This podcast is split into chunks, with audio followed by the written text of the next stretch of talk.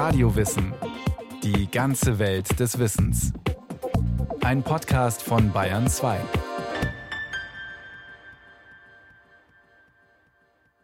Ausgerechnet im Mittelalter, das gerne als dunkel bezeichnet wird, hatten Frauen gute Bildungschancen. Zumindest im Kloster.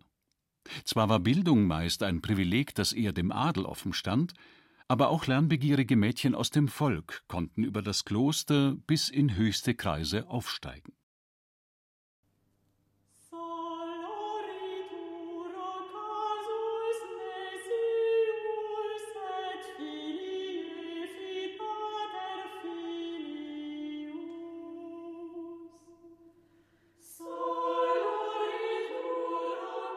Wir befinden uns im Jahre des Herrn 1179. Im elsässischen Kloster Hohenburg sitzt die Äbtissin Herrat mit ihren Nonnen im Skriptorium, der klösterlichen Schreibstube. Seit Jahren schon arbeiten sie an ihrem Lebenswerk. Der Hortus Deliciarum, der Garten der Wonnen, ist ein Buch, in dem die Nonnen von Hohenburg so viel wie nur möglich vom geistlichen und weltlichen Wissen ihrer Zeit zusammenfassen. Vor dem Fenster rauscht der Wald, der das Kloster auf allen Seiten umgibt. Drinnen sitzen, Jahr ein Jahr aus bei Sonnenlicht und Kerzenschein, die Klosterfrauen und schreiben und malen. Von der Entstehung der Welt, der Pflanzen, der Tiere und der ersten Menschen. In ihrer Widmung am Schluss schreibt Herrat: Euch zuliebe, geweihte Schwestern, habe ich durch Gottes Eingebung und zu Ehren Christi und der Kirche dieses Buch gleich einer emsigen Biene aus mancherlei Blüten geistlicher und philosophischer Schriften zusammengelesen und zu einer honigtriefenden Wabe geformt. Mögen die süßen Geistesfreuden des himmlischen Bräutigams euren müden Sinn erfrischen und euch in Sicherheit durch die Vergänglichkeit dieser Welt zur ewigen Seligkeit hineilen lassen. Unter der Leitung der Mittelalterspezialistin Rosalie Green hat das britische Warburg Institute eine Faksimile-Ausgabe von Herrats Werk herausgegeben. Dieser gelehrte Garten der Wonnen ist etwas ganz Außerordentliches. Auf fast 700 Seiten präsentiert die Äbtissin ihren Klosterfrauen einen wahren Schatz an theologischem Wissen. Uns ist kein anderes mittelalterliches Buch erhalten, in dem eine Frau so selbstbewusst als Intellektuelle und als Lehrende auftritt, berichtet Gisela Muschjol, Professorin für mittlere und neuere Kirchengeschichte an der Universität Bonn. Die schreibt mit ihrem ganzen Konvent sowas wie ein Lexikon, das Wissen der Zeit. Und hinterher auf der letzten Seite bilden sie sich alle ab. Jede einzelne Nonne mit Gesicht und Namen. Ich finde das faszinierend, was da für ein Selbstbewusstsein über ihre eigene Gelehrsamkeit spricht. Und ich glaube, dass es solche äh, Modelle doch durchaus öfter gab, aber dass davon eben nichts mehr überliefert ist. Wir haben zwei große Vernichtungswellen sozusagen von Handschriften. Also die erste Welle von Auflösung von Klöstern haben wir ja mit der Reformation. Da geht dann auch vieles aus dieser Tradition der Klöster unter. Und viele Handschriften überleben eben nicht. Und die zweite große Welle dann Französische Revolution und Säkularisation.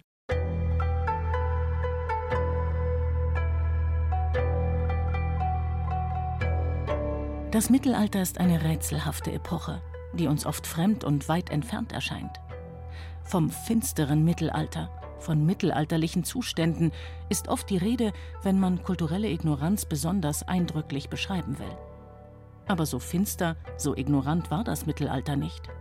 Und so aufgeklärt und erleuchtet sind auch moderne Zeiten nicht immer.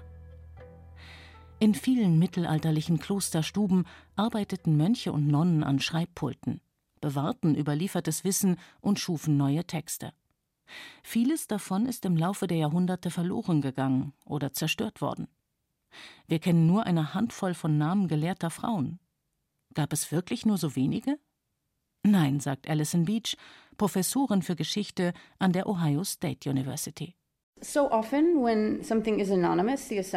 Häufig wird bei anonymen Werken einfach davon ausgegangen, dass der Verfasser ein Mann war. In Fällen, wo wir die Autorennamen haben, überwiegen auch tatsächlich die Namen männlicher Autoren. Aber die allermeisten mittelalterlichen Texte sind anonym verfasst und anonym abgeschrieben. Da kann man aber nicht immer davon ausgehen, dass der Verfasser ein Mann war. Wir wissen schlicht nicht, wer diese anonymen Schreiber und eben Schreiberinnen waren. Wir wissen es nur dann, wenn da ein Name steht. Demut und Bescheidenheit sind fromme und gottgefällige Tugenden. Nicht der Autor oder die Autorin soll im Mittelpunkt stehen, sondern das Werk. Die Verbindung von Religion und Gelehrsamkeit ist typisch für das Mittelalter. Das Christentum durchzieht alle Bereiche des Lebens. Wissenschaft als Selbstzweck gibt es nicht. Alles ist auf Gott ausgerichtet. Der Sinn der Bildung liegt vor allem darin, dass man die Bibel lesen und verstehen kann. Es gibt Zeiten, in denen Bildung eine männliche Domäne ist, aber das ist durchaus nicht immer so. Gisela Muschiol? Diejenigen, die lesen und schreiben können, sind Kleriker und Frauen im Frühmittelalter. Denn männliche Bildung ist eine andere. Was von den Männern verlangt wird, ist das Schwert führen können, kämpfen können. Es gibt einen Rechtsspiegel, das, das Sachsenrecht, der sagt, dass Bücher von Frauen an Frauen vererbt werden. Männer haben mit Büchern nichts zu tun.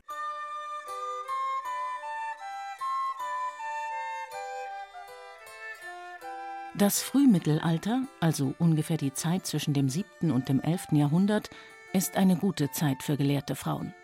Später im Hochmittelalter wird Bildung zunehmend als männliches Vorrecht verstanden. Für Frauen wird es dann schwieriger, an Bildung heranzukommen. Das hindert viele nicht daran, trotzdem zu lesen, zu denken und zu schreiben. Aber im Frühmittelalter ist der Zugang zur Gelehrsamkeit einfacher. Wir haben viele Beispiele gelehrter und einflussreicher Frauen aus dieser Zeit. Im 8. Jahrhundert, in der Generation vor Karl dem Großen, reisen beispielsweise angelsächsische Missionare durch Germanien, die den christlichen Glauben verbreiten und verfestigen sollen. Der bekannteste ist sicher Bonifatius. Aber er ist nicht alleine unterwegs. Ihn begleitet eine ganze Gruppe gelehrter Männer und Frauen, darunter die Äbtissin Lioba. Wenn Sie Bonifatius über Lioba reden hören und sich das Testament des Bonifatius angucken, was er da über sie äußert, dann ist sie ihm gleichgeordnet. Er sieht überhaupt keinen Unterschied. Er ist zuständig für die Mission der Männer und sie ist zuständig für die Mission an den Frauen. Und er macht keine Unterschiede. Lioba, wenn man sich Lioba anschaut, die ist eindeutig Beraterin der Königin Hildegard, also der Frau Karls des Großen gewesen und die ist auch sonst am Hofe präsent. Sie wird in ihrer Vita geschildert als Beraterin auch der Bischöfe.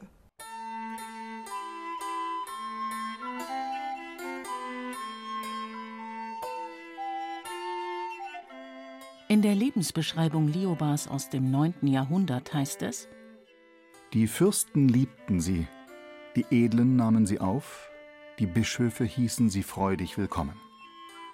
Und da sie in der Heiligen Schrift überaus gebildet und eine umsichtige Beraterin war, kamen sie mit ihr zusammen und besprachen sich oftmals mit ihr über kirchliche Dinge.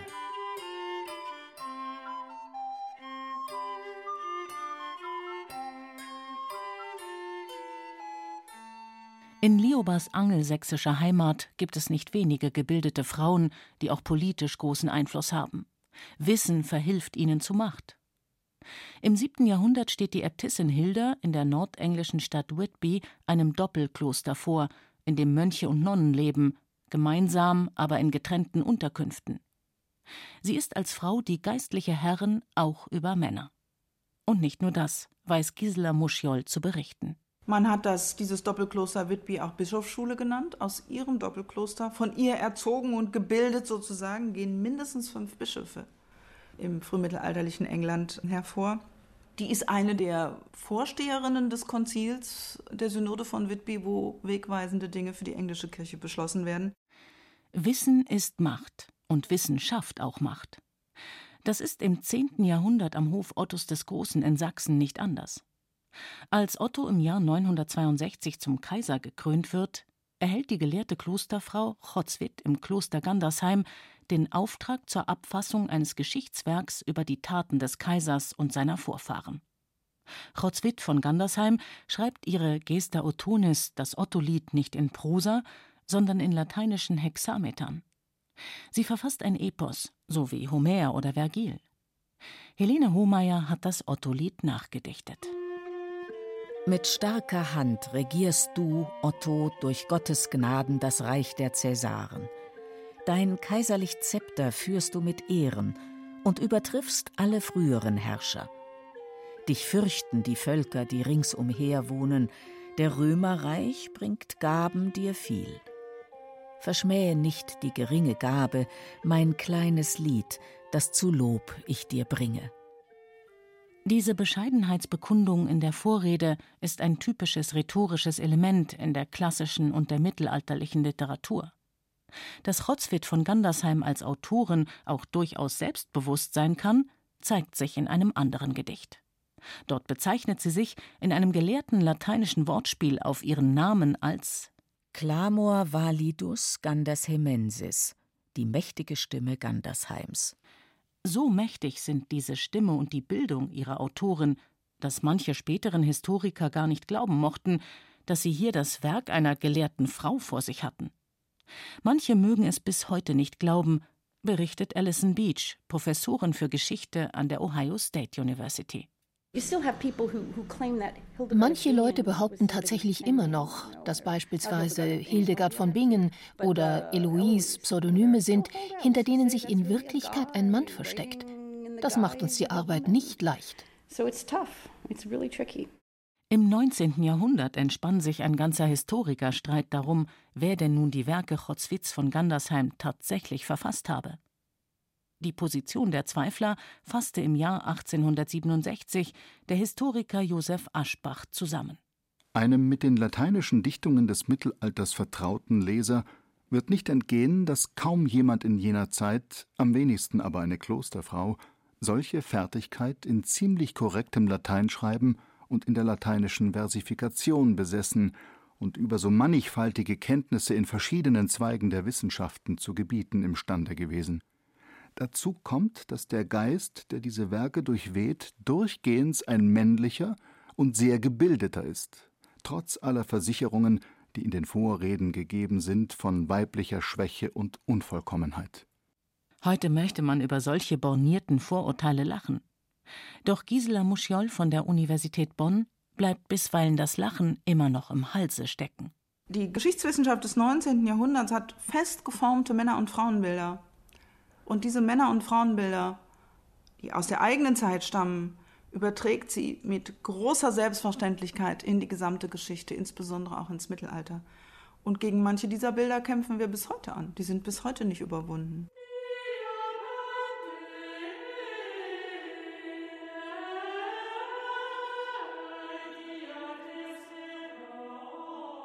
Bildung und Gelehrsamkeit sind außergewöhnliche Privilegien im Mittelalter die nur einer kleinen Zahl meist begüterter Adliger offenstehen. Aber es gibt auch immer wieder Mönche und Nonnen, die aus dem Volk stammen. Für einen klugen Jungen, ein lernbegieriges Mädchen, ist das Kloster die einzige Möglichkeit, sich Bildung zu erwerben. Für nichtadlige Frauen ist es eine der wenigen Karrierechancen. Durch Gelehrsamkeit kann man bis in die höchsten Kreise aufsteigen, so wie die Klosterfrau Chotzwit, die für den Kaiser des Heiligen Römischen Reiches schreibt. Es besteht übrigens heute kein Zweifel mehr daran, dass diese Werke tatsächlich aus der Feder einer gelehrten Frau stammen. Viele andere schreibende Frauen im Mittelalter sind nicht so hoch hinausgekommen. Aber auch sie sind gebildet, auch sie lesen, denken, schreiben. Und obwohl wir oft ihre Namen nicht kennen, sollten wir auch sie nicht vergessen, meint Alison Beach. Dies ist ein Predigtbuch, das ich untersucht habe. Es ist ein anonymes Werk, das in der Bibliothek des Frauenkonvents Admont gefunden wurde. Die Predigten sind für besondere Festtage. Wir wissen aus einer Schrift des Priesters Eberhard, der die Nonnen geistlich betreut hat, dass sie an solchen Festtagen selber gepredigt haben. Trotzdem galt lange Zeit der Abt Gottfried von Admont als Autor dieser Predigten. Aber hier, auf dieser Manuskriptseite, sehen wir eine Klosterfrau gezeichnet und sie hält ihre Hand hoch, in einer ganz typischen Geste. Diese Nonne predigt. Die Buchproduktion ist eine ganz wichtige Aufgabe gelehrter Männer und Frauen im Mittelalter. Bücher werden von Hand hergestellt. Das Pergament muss vorbereitet werden, der Text abgeschrieben, das Buch gebunden. Für uns heute ist ein Autor eine Einzelperson, die etwas ganz Neues schafft. Autoren haben Namen, eine eigene Identität. Das alles ist im Mittelalter anders. Das Predigtbuch aus dem Kloster Admont ist das gemeinsame Werk einer Gruppe anonymer Nonnen. Sie haben gemeinsam ihre Predigten verfasst und sie gemeinsam aufgeschrieben. Ihren Namen dazu zu schreiben, halten sie nicht für nötig. Alison Beach hat das Manuskript analysiert. They're working in teams.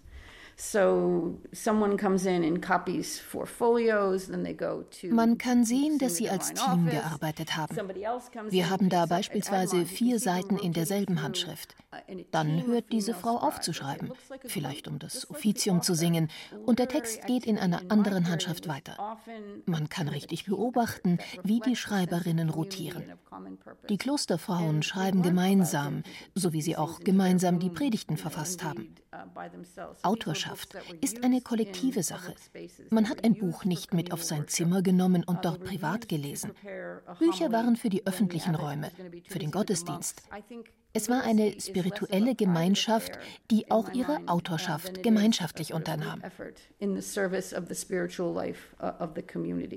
Autorschaft im Mittelalter besteht oft auch darin, dass die Gelehrten Auszüge aus vielen Werken aussuchen und zusammenstellen – so wie die Äbtissin Herrat und ihre Nonnen im Kloster Hohenburg für ihren Garten der Wonnen. So entstehen Enzyklopädien, die wie gelehrte Kaleidoskope immer neue Kombinationen aus bestehendem Wissen schaffen. Originalität genießt im Mittelalter keinen hohen Stellenwert. Es soll sich nichts verändern. Die Welt soll weiter so bestehen, wie sie ist, so wie Gott sie eingerichtet hat. Altes soll überliefert und bewahrt werden. Jahrhundertelang bleibt das so, erklärt die Historikerin Gisela Muschiol von der Universität Bonn. Und den Schritt aus traditionellen Texten eigene Texte zu machen und neu zu fragen, der passiert eigentlich erst im Hochmittelalter. Das heißt, wenn wir Gelehrsamkeit anschauen im Mittelalter, müssen wir eigentlich für jede Epoche unterschiedliche Stufen von Gelehrsamkeit feststellen.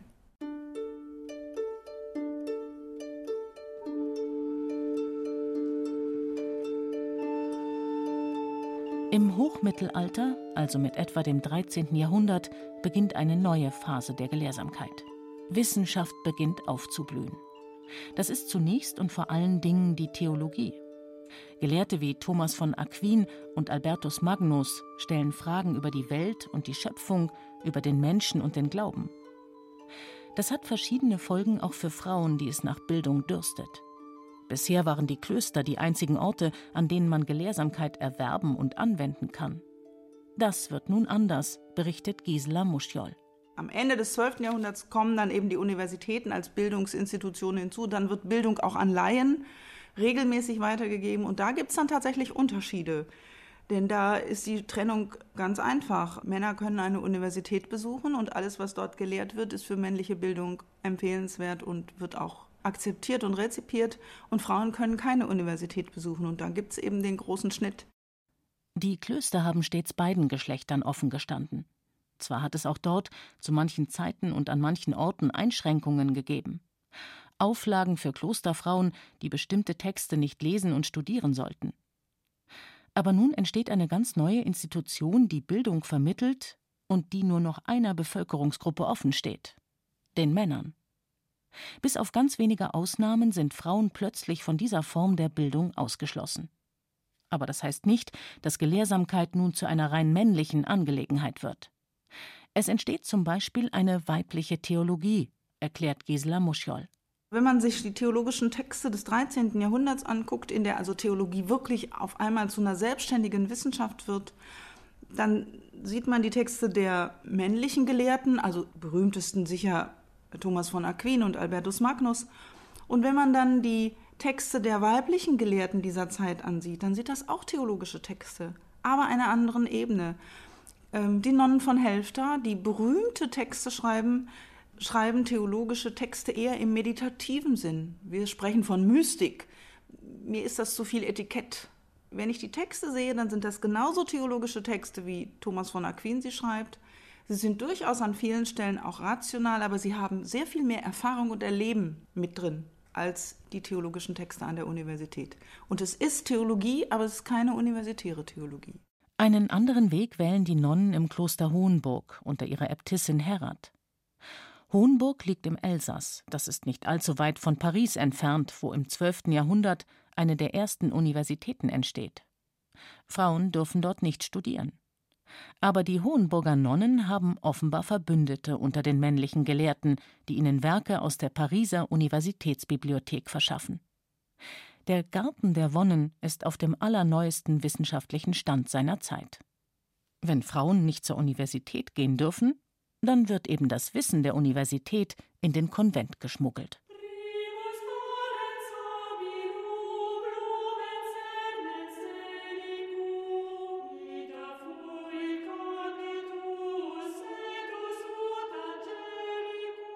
Wir stellen uns heute das mittelalterliche Kloster mitunter immer noch als eine Art Gefängnis vor, eine Verwahranstalt für dahinschmachtende Frauen.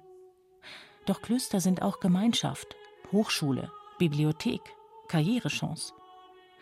Das zeigt sich besonders deutlich am Ende des Mittelalters, als mit der Reformation viele Konvente aufgelöst werden, erzählt die Professorin Gisela Muschiol. Das ist nicht für alle Frauen eine Befreiung, ganz im Gegenteil. Es gibt ja eben viele, die wollen das gar nicht. Ne? Und ich meine, was haben sie denn für Chancen? Ein Mann, ein Mönch, der das Kloster verlässt, kann Pfarrer werden. Oder er hat eine praktische Begabung. Was macht denn eine Frau, die das Kloster verlässt? Die kann nur Ehefrau werden. Vielleicht ist die aber gerade ins Kloster gegangen, weil die das nicht will. Deswegen, also der meiste Widerstand gegen Auflösung kommt aus Frauenkonventen. Gelehrte Frauen im Mittelalter arbeiten in Klosterbibliotheken. Sie denken und lesen, schreiben und predigen. Von einigen wenigen kennen wir die Namen aber viele andere haben ihre Spuren hinterlassen. Ihnen folgt Alison Beach von der Ohio State University. Meine Lieblingsmanuskripte sind die hässlichen, denn da finden sich immer hingekritzelte Notizen am Rand. Niemand würde je etwas in das Book of Kells kritzeln. Aber mittelalterliche Nonnen schreiben in ein Predigtbuch, wenn sie etwas über die Jungfrau Maria mitteilen wollen oder wenn sie einen Kommentar zu Maria Magdalena machen wollen. In diese Alltagsbücher kann man schreiben. Man kann in ihnen leben, kann seine intellektuellen Interessen dort hinein projizieren. Ich mag die ganz normalen Handschriften am liebsten. Die meisten Leute sind ja auch einfach ganz normal. Wie im richtigen Leben halt. Sie hörten eine Radio-Wissensendung über gelehrte Frauen im Mittelalter. Imogen Ria Herrat hat die Arbeit der gelehrten Nonnen und Dichterinnen vorgestellt. Gesprochen haben Katja Amberger, Beate Himmelstoß, Julia Fischer und Jerzy. Techniker war Peter Urban, Regie führte Sabine Kienhöfer, Redaktion Thomas Morawetz.